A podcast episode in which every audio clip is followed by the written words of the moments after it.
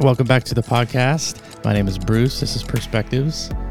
This week, we are not going to do a parenting podcast. We just returned from Ukraine. And I thought the best thing to do, maybe even just for my own processing, and maybe some of you out there that have been following the events in Ukraine would like an update. It's been um, an interesting week. We took our family. We just returned yesterday. We were there for four or five days in the Carpathian Mountains, beautiful western Ukraine. It was the first time that our whole family had gone together into Ukraine. We met with our lighthouse community, those that we've been journeying with over the last 15 years in Ukraine, friends, neighbors, and to be together after eight months. We've seen some of the friends that have come to Romania, but as you know, the men are not allowed to leave Ukraine unless they're over the age of, I think it's 60. You're allowed to leave also if you have more than three or three or more children. So this was the first time that husbands and wives and our family and kids and everybody got to be together. So this was a very special time for us to gather. We we met at a place that we've been to several times as a family, and hosted a few retreats at. It's a, a great spot called Bilyi Slon. It means white elephant in uh, English, and it's along a river. And there are cabins, and it's just great. They feed you there, and we were able to do some morning sessions, just meditation, prayer, and then some optional afternoon uh, themes on trauma, as well as some creative things. And then in the evening time, really a highlight for us to gather and share and hear each other's thoughts. And as leaders of Lighthouse over the last few years, we've really enjoyed seeing Ukrainians step up and into their giftedness and lead. And so this was a, an important time for our family and all of our friends to recognize that there are changes, that the reality moving forward is different than that of the past. And so it was important and meaningful. I think the main thing that everybody felt was just the joy of being together again. One of our friends said that even just for a moment that we can pretend things are the way that they were, um, to just pause as much as the beauty of creation is inspiring. We went for a, a, really long hike up into the mountains together. As beautiful as that is, it's really the joy of being together.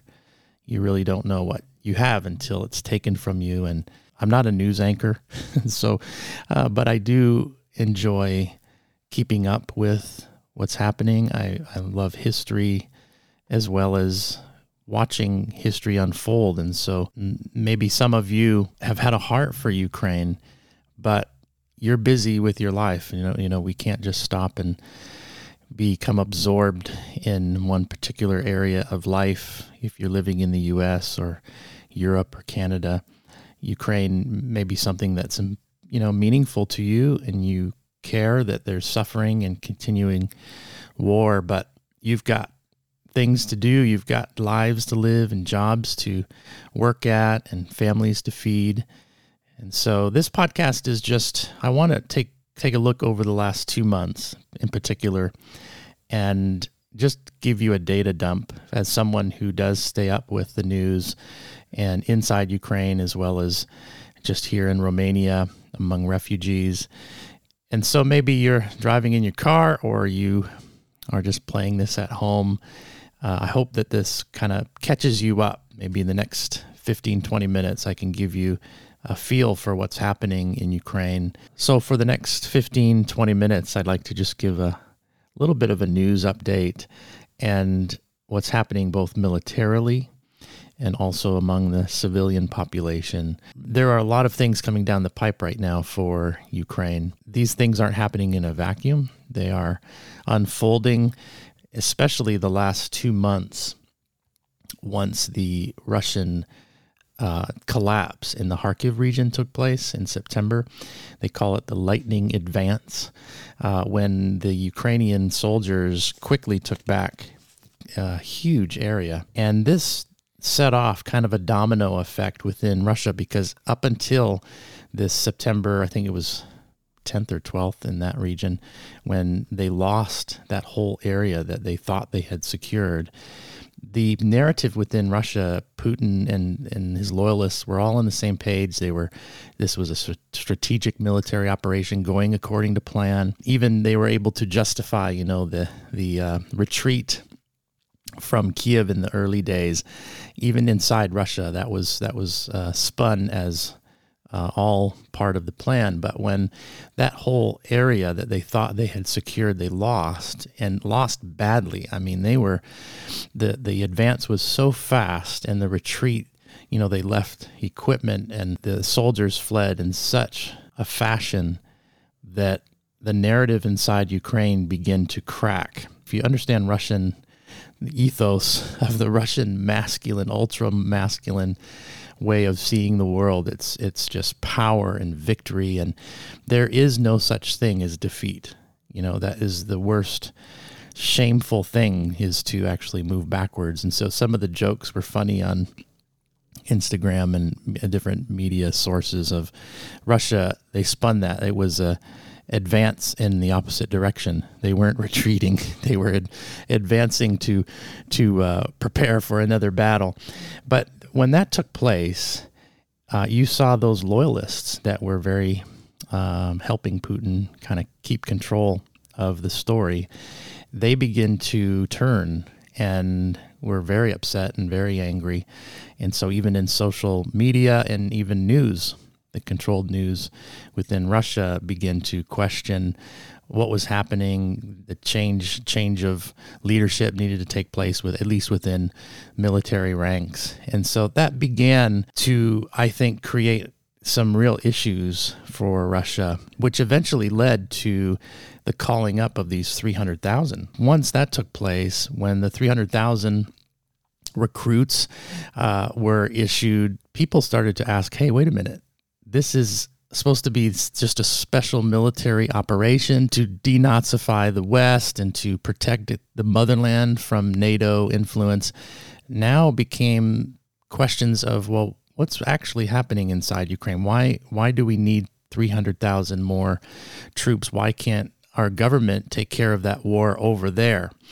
That was the, up until, you know, September, that was the main thought within Russia in general was this idea that the wars, uh, this special military operation is taking place over there. I can go about my life.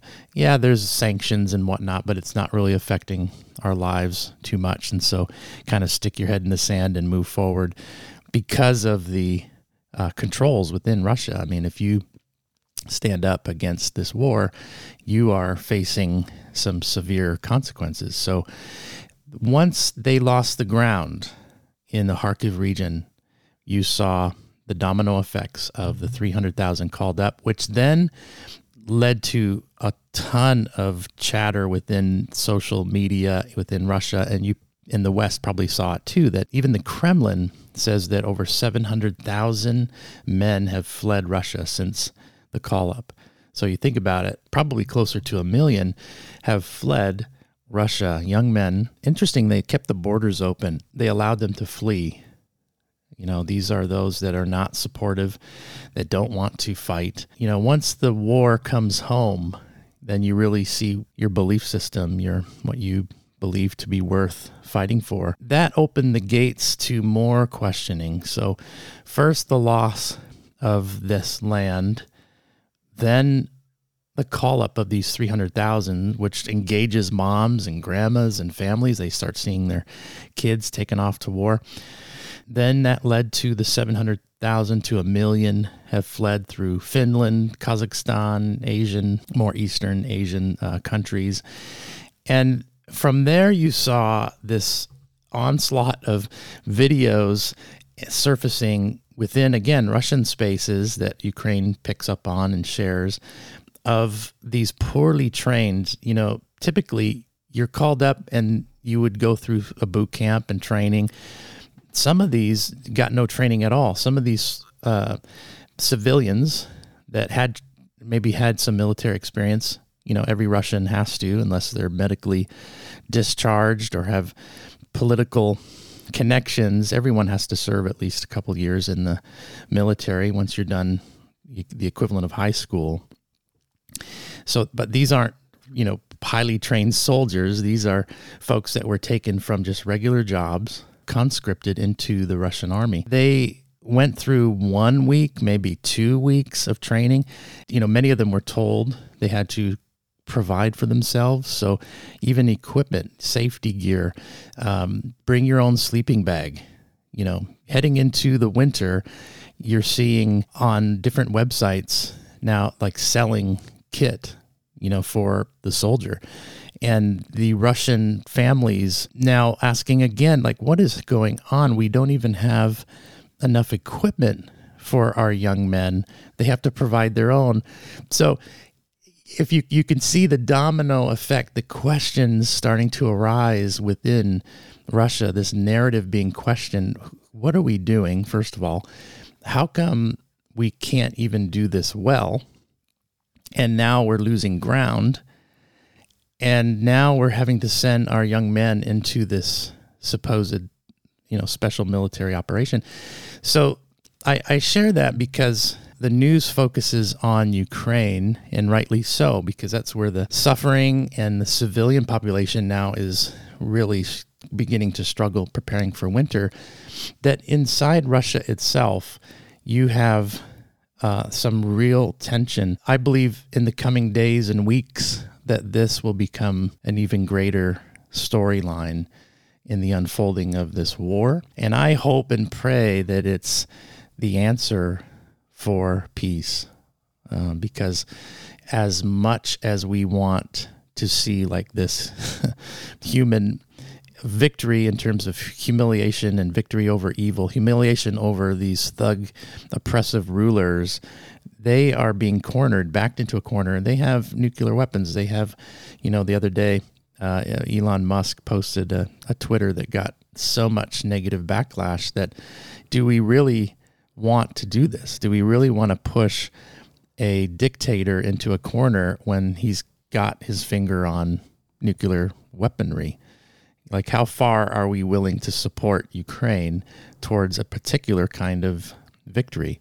And so that's a very contentious question that he posed, but I think that it's one everyone needs to think about. You know, I'm here in Romania. How how you know nuclear activity? I'm as close to the Zaporizhia nuclear plant as those in in Kiev. I mean, we're geographically right next to this, and so nuclear fallout uh, just can't be on the table. So, what's happening inside of Russia for me lies the hope for some sort of revolution.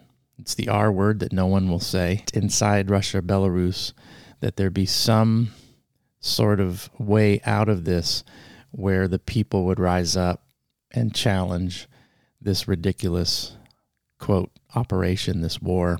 So I was reading this morning how the annexed areas that Russia is occupying, and they went through their sham quote referendum declaring, you know, these people are all in favor of joining, being part of Russia.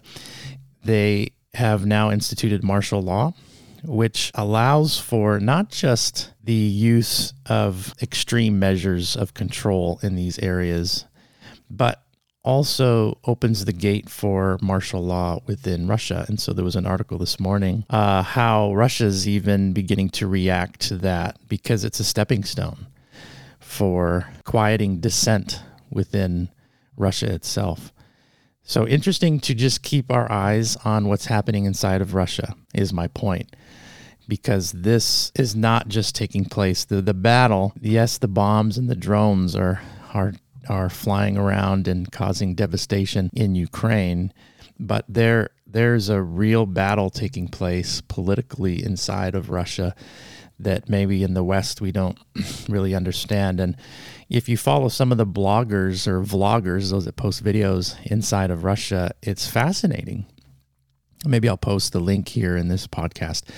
You can, they're subtitled in English, so you don't have to understand Russian, but they will go around and just interview the average Russian, young, old, male, female, and ask questions like, What do you think's happening in Ukraine? Or should we send our our young men into battle and all kinds of different questions. And the response and reactions are so telling and interesting. So I think this is the way to get your news now. It's not you're not your CNNs and Fox Newses like those are all, as we know now, just tightly controlled narratives as well. Get it from the horse's mouth we have technology. We can listen to podcasts. We can go on YouTube and, and listen and watch for ourselves and gather the information. So I encourage you to do that. It really gives you a sense of the pressure and the fear and the power of propaganda uh, inside Russia. And it, I think, opens our eyes to the own our own propaganda all around us too. Those in power want to keep it, and they're going to do anything they can to keep it. So I think while we have in the West the opportunity to freely absorb and, and get information ourselves directly from sources, we have to do that. This is how we remain independent thinkers and really bring our, our own selves to this world versus just absorbing and drinking the Kool Aid, so to say. So in September, when things started to go sideways for Russia, and the world began to see like, look, this this army is not only defeatable, it's it's in a mess, and that there's no will to fight. I mean, soldiers are the curtain kind of pulled back on on the reality of the Russian on the ground military situation, and the way that they were defeated in Kharkiv, and the way the men are fleeing Russia, and the way these young men are now being put to the front. They're in the front now. Those that were called up just like six weeks ago are just cannon fodder. And that's helped the world see in the West look and see, wow, on the ground, this is like a paper tiger. This this army is really not what we thought it was. And so that bolstered Ukrainians' confidence and and even the West as we begin to arm them and give even more weapons to quote defend themselves, it becomes a slippery slope because now the world sees, and I think even the Kremlin recognizes it can't win on the ground. So they're now beginning to look to ways to weaken the will of the people. You've seen in the last few weeks through the drones attacks, um, and I'll get to that in just a second but also looking at the Kherson region, this region down south, um, Putin has to secure for his land bridge to Crimea. When you saw the bridge itself was blown up, well, there's a natural connection from Ukraine into Crimea. So when Crimea was annexed in 2014, they we everybody knew like okay, they want a land bridge. They want to be able to connect from mainland Russia because that controls the so much the flow of industry. Russia has a military naval base in in Crimea. Uh, the water supply, electricity, all of this was still controlled by Ukraine. So they have had it in their sights for eight years to come at some point, and now we see it unfolding. So they have secured that but if Kherson fell, this city, this is the only major city that they've taken and held on to, and if it fell to Ukraine, you know, where does that end? And Ukraine plans to take, in their minds, Kherson and then just keep going and even liberate Crimea. So there is a major battle taking place right now in Kherson. I was talking with Alona. She's a young woman, part of our team. Her father, he's in his mid 50s. He's, I think, a sergeant. He is in charge of uh, a group of soldiers, and he has been serving since the beginning of this war. He's now in Belarus, like along the Belarus border, so the northern part of Ukraine. And he's been to the Kherson area, and they kind of shuffle them back and forth. They have to keep uh, a contingent along that northern border because the threat of Belarus entering the war, and Russia already already has troops all all up in there anyway. That they've been doing that for years. They continue to rattle their sabers up there and you know make it look like they could come at any time, and so that's a realistic issue. So the Ukrainian army is forced to keep their personnel up there and equipment. And, and because there's the thought that they could, once the ground freezes right now, it's pretty muddy, that this winter they could try and take Kiev again. So anyway, Alona's dad is going to be heading back down to Kherson. This area is, quote, hot. They'll say that all the time, like, how hot is it? This is how much action. And this is the place right now that the action is focused is the city of Kherson. The fear in this area is that Russia knows it can't keep militarily through just ground battles this city. And what they have done is they began to evacuate last week um, tens of thousands of civilian population from this city. Their goal was to evacuate up to 60,000. And the question is, why? There's a thought that the Kakhovka Dam, which is two miles long, it's huge. It provides, it's a hydroelectric dam. It provides up to 30% of Ukraine's electricity. And there have been reports on both sides. The Russians saying that the Ukrainians are planning to blow it up, and the Ukrainian side saying that the Russians are, it's a Russian a controlled area. So, you know, who do you think actually has the capability of blowing it up at the moment? And they uh, have been placing mines, uh, one report says. And so the thought is if this thing was blown up, that it would, again, the weaponization of energy as Ukraine's heading into winter, not only that, but it would cause just massive casualties in this whole area. It would be flooded. So there's some interesting history as well, going back to World War II in this area with same same issue with um, blowing up dams. But this would add to the fact that the drones, these Iranian made drones that have been flying from Crimea and from Belarus and have been uh, bombing strategically, you know, they fly overhead and they bomb these places of infrastructure, so electricity that sustains, supports the civilian population, and they've been they've been having an effect. Most of these drones are being shot down. Many of them have hit and are crippling the country's ability to keep electricity going, which is ultimately uh, having a major effect. And heading into winter, upwards of twenty percent of the current active supply within Ukraine has already been taken out. And so they're busy trying to fix that. But if this dam, for example, was blown up, th- that would be over 50% of Ukraine's power supply at a time when we knew heading into this winter that the weaponization of heat, of energy, of the ability for a people to stay warm is where this war is headed. You know, if Russia can't win on the battlefield through these, you know, traditional means, then they're going to wreak havoc now with whatever kind of desperate acts they can accomplish. So if you've got drones flying over every day, uh, the sirens going, these drones hover over over top for uh, a long time. It's and so the air raid sirens, people are now having to make a choice. You know, do I spend my whole day in a bunker or in a subway station waiting for the air raid sirens to stop, which could be hours? Or do I just make the calculated risk to move forward and live my life? And that's what people are having to adapt in. And so you have in different regions of Ukraine, they're starting to build like these concrete places, you know, on the street, kind of where there's like bus stations or bus stops where people can crowd under and take safety. Um, the noise of these drones, uh, people say they sound like uh, like scooters, like mopeds. And once you hear that noise, you head for cover. Yeah, so in the past 10 days alone, there's been over 300 strikes of drone strikes.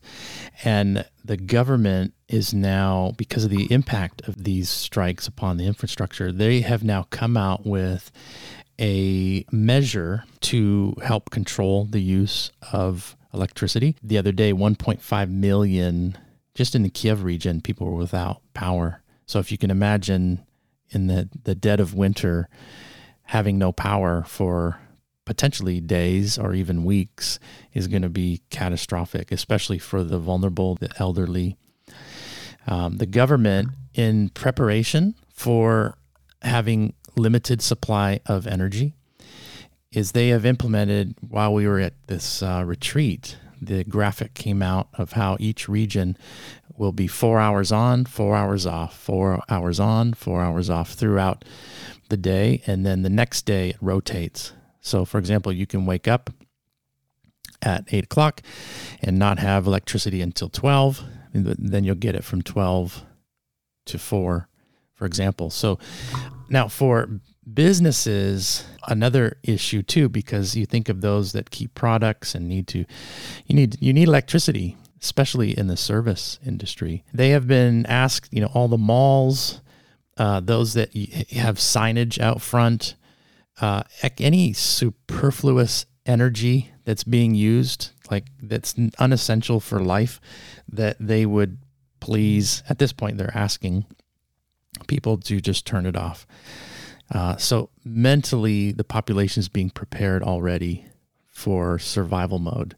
So every kilowatt of electricity is being focused towards heat. And this this is such a grief to us because working among widows and villages, they can't go for four hours of no heat in February, you know, when it's minus 20 degrees Celsius, for example. Uh, we know as a family, just living in a smaller town, that the power goes out occasionally through the week. And I know that I've got about an hour in the winter months before my pipes start freezing. So those of you in the West, like you heat through mostly through convection, through air, you know, hot air. Uh, but in Soviet systems, which I haven't quite understood, other than it's just maybe the cheapest, because uh, they use water. I don't know why they use water, but the, the Slavic heating system within most traditional homes not i'm not talking about the western style houses in the cities. I'm talking about the population out in the rural areas. They heat through water boilers. These water boilers called kotyls they are mostly powered by gas heat up just like a kettle in your kitchen. They heat up the water and they push it through the radiators throughout the house. And most of the older systems, the old Soviet systems, they don't need electricity. They have a pilot light and the electricity can go out and these systems continue to operate as long as there's gas to keep the heat going. But over the past 20, 30 years, people have been buying the combination style kotyls where you've got maybe a digital display, a little computer system in there to regulate, you know, your thermostat. And so when your electricity goes out, your system of heat goes down. I had this the first year our family lived in Ukraine. We had this system and the power went out. Some big had a big snowstorm, took down some power lines. Our pipes froze, and we were like six weeks. It was a hard winter, and it, we the weather outside, as long as it stayed below zero, our pipes were not going to melt. So we were freezing. We lived all of us in our basement. We also had once the power came back on, we just used electric heat. So we were the six or seven kids and Deb and I in the basement for weeks just trying to stay warm. we didn't have running water. It was like, what have we done? You know, we've moved from America to here and now we're in a room trying to survive for weeks. And you, you learn quickly that you have to keep water flowing. So, whatever the cost, because once your pipes freeze, it's, it's over. So, I feel for those heading now into winter with the thought of having these rolling blackouts, essentially. There will be four hours at a time where they're going to hope their pipes don't freeze. And if they do, even when the power comes back on, they're not going to be able to heat their homes. This is going to be an excruciatingly difficult winter. And the news, I'm afraid, is going to be reporting on things that are too late. So, what people are doing, including our own family and ministry and partners, are we're buying as much wood as possible. Uh, truckloads of wood. We bought a wood splitter the other day just so we can buy it by bulk and cut it quickly, provide for the elderly to have a stockpile to just get through this winter. All eyes are on the winter. Um, again, especially for the vulnerable and those that uh, don't have other options. I would guess maybe half of the Ukrainians in rural communities would have uh, any wood burning type stove or fireplace. The wood will be, I think, the only source of reliable heat uh, come this December, January. And the forests are already purged. Like I live right next to a forest in Ukraine. And even in a normal winter, uh, our neighbors are foraging for any, you know, fallen trees and and gathering wood. And my friend uh, this week was talking with them, and he said he, he's been out there as well, and there's nothing. This is a pretty big forest, but it's all been gathered. There's only the trees that are living remain.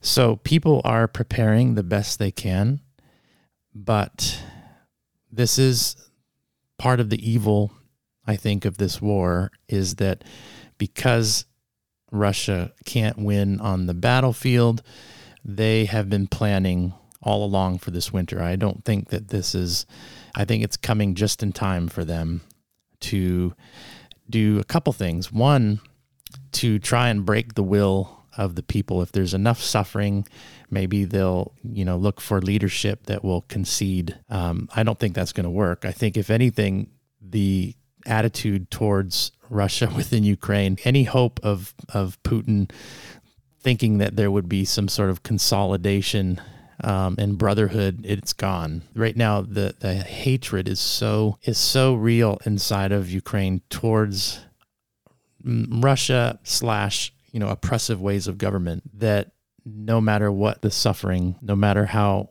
no matter what the cost, it's just uniting them to defeat this evil. The second thing I think Russia's hoping for is a fracture in the unity among NATO. You're starting to see it, whether it's in Italy, Hungary has traditionally leaned toward the east, and now you're seeing within Germany and a few other hints this idea that you know, once suffering hits the populations in Europe, as the Russian gas has been turned off, and these countries that are really reliant on Russia, when the people start suffering, there will be a fracture. If they can fracture this pro Ukrainian support through suffering, uh, and they're banking on it. They've even said in the past, we can suffer better than you can. so, and it's true. It's true. There's not even a comparison you turn the heat off in Russia, you turn it off in Finland, not Finland, but maybe like England, and who's going to be the first to throw up the white flag? So the Russia's ready to go through any sanctions. It doesn't matter. They they take pride in being able to suffer. The West as individualists, because again, we're we are independent, have it your way consumers so we're going to, as soon as the suffering hits, we'll see what kind of virtues we have. As soon as our our gas bill is, you know, three, four, ten times what we thought it was going to be, uh, we'll see what our politicians do and who they support and what kind of peace plan will quickly come together. It's going to be interesting. We have the suffering people in Ukraine giving their lives, the soldiers dying there's funerals even as we drove back from the Carpathian Mountains back to Romania through a village. You saw the people standing along the road with candles. Uh, went for about two kilometers. Uh, in every village, every across Ukraine, you have you have the fallen heroes coming back home. These are neighbors, friends, teachers, and they they are in it to quote win it. And what win looks like is another, this is beyond my pay grade in this podcast, but to give you that perspective that they're paying with their lives to stop this aggression, that in the 21st century, you can't just decide that you're going to redraw borders. Um, and all of these countries here that were former Soviet republics are cheering Ukraine on as well and asking, Are we next?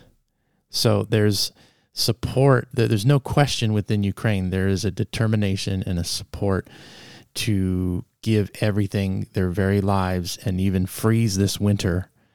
And who knows how many will lose their lives to prevent going back to oppressive ways of government. The question is in the West, what kind of political will the, these leaders have and the people that they represent. You know, once we're not giving in the West our lives, you know, we're we're giving our checkbooks. We're having to buy less at the store because we can't afford what we did two months earlier. And for some of the West, that's maybe a sacrifice that they're not going to be willing to make. And that's where Putin, I think, is waiting for winter, waiting for suffering both inside Ukraine and in the West for there to be division. And, you know, if you're united and with Ukraine, he he knows he has to go to other options, which may be nuclear, may be the Zaporizhia nuclear power plant, the biggest nuclear power plant in Europe. He has commandeered. He essentially has the workers at gunpoint. They, if they try to leave this region, there is a checkpoint. You can leave and go back to Ukraine. But if you have ever worked at this place, you can't go. You're escorted back because this they they have weaponized energy, both nuclear and now towards the suffering of the people in Ukraine. And he's hoping that it breaks the will of those in the West to stop supplying these weapons, to stop uh, propping up the army with the tools that are humiliating his army and causing all of this problem inside his own backyard. So that's enough. I think for the news, I, it's so grievous. It's so dynamic. It's, but nothing's happening in a vacuum. You have a former KGB thug leader with all of his friends who are billionaires who are holding on. It's the king of the hill, you know, we used to play it in Canada at recess time, whoever's at the top and he's he's going to stay there. He's going to kick anyone down the hill and he'll use all of his weapon weaponry, whatever he can do to maintain power. Same with Lukashenko in Belarus. That guy's a thug as well. He's crafty. He knows how to play the West against the East. Is he going to risk entering the war and to be ostracized from the West even more? I don't think he has anything to lose at this point because he doesn't have any more friends from the West. So, very possible that Belarus does enter. I think that's even probable if the unity in the West stays strong um, because he'll be at some point he has to show Putin that he actually is an asset to him.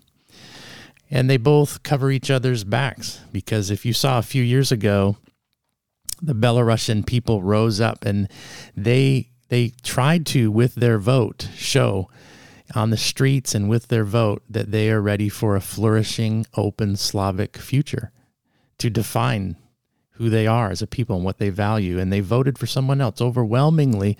And when, when Lukashenko uh, refused to acknowledge reality, you saw the real power, the real ugly power when he turned on his own people. And even in Belarus, which could be another podcast because we have friends there, people are being uh, sent to court, imprisoned.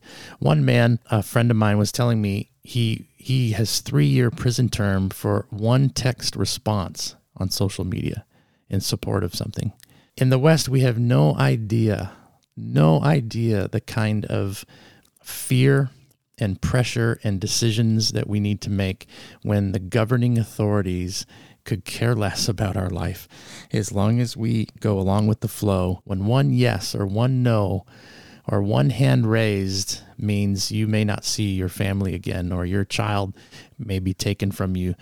I have a ton of empathy towards those in both Ukraine and in Russia and in Belarus because these are people who have been living under uh, constant fear, and we we in the West we just go like, why don't you rise up? Why don't you take to the streets? And it's like you don't understand. They have, and they've been beaten. They've been imprisoned. Their family members have been have been taken away, and those that have been escaping, even in Russia. There's those million men that have escaped over the last month from conscription. You know, we can easily point our fingers and say, hey, why aren't you? Well, they have been living under that for years, the same authoritarianism that Ukraine did for years. You know, why did it take Ukraine so long?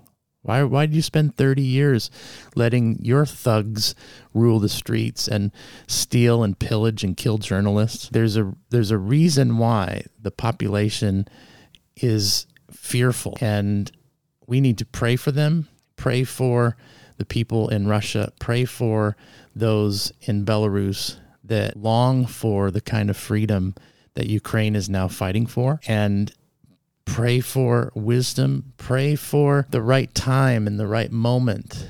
You know, it was a miracle for Ukraine, saw, you know, during the Sochi Olympics when all eyes were on Putin. The whole world was watching these Olympics while there was a revolution on the streets that overthrew Putin's puppet, uh, Yanukovych. As that president in Ukraine, we were there as he's fleeing you know, Putin, I don't think he would have ever let that happen if his if the Olympics weren't taking place and the whole world was, you know, watching and and so the little green men entered Crimea. All of that took place. It was just the right time, it was the right moment, and it was allowed to happen. Providentially, we can trust and pray for the right moments.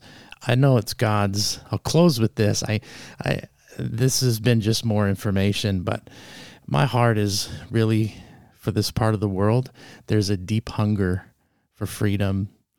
And I'm not talking about a, about a Western capitalism. I'm talking about being able to know who you are as a person and to self determine, to you know go after and chase things in your heart that are a reflection of your interests and your dreams and to create culture that in your own family that is meaningful to you. Like these things are deeply admired and and are growing in Ukraine and they're still Slavic rooted people. They're not Americans and they have beauty to bring to the world that are that is inspiring and beautiful and I'm just ask you to keep Ukraine in your prayers, keep Russia, Belarus, and may the kind of leaders rule that honor God and and justice and truth and integrity and value the human individual, um, not just to be a cog in the narrative of the motherland, which is just being abused for the protection of a dictator. So thanks for listening. I know that was a lot of information, maybe not too interesting in all the details, but as you watch the news, as you look towards ways to support and pray. I hope that was helpful to you. Thank you. We'll catch you next week and be back with the Parenting Podcast.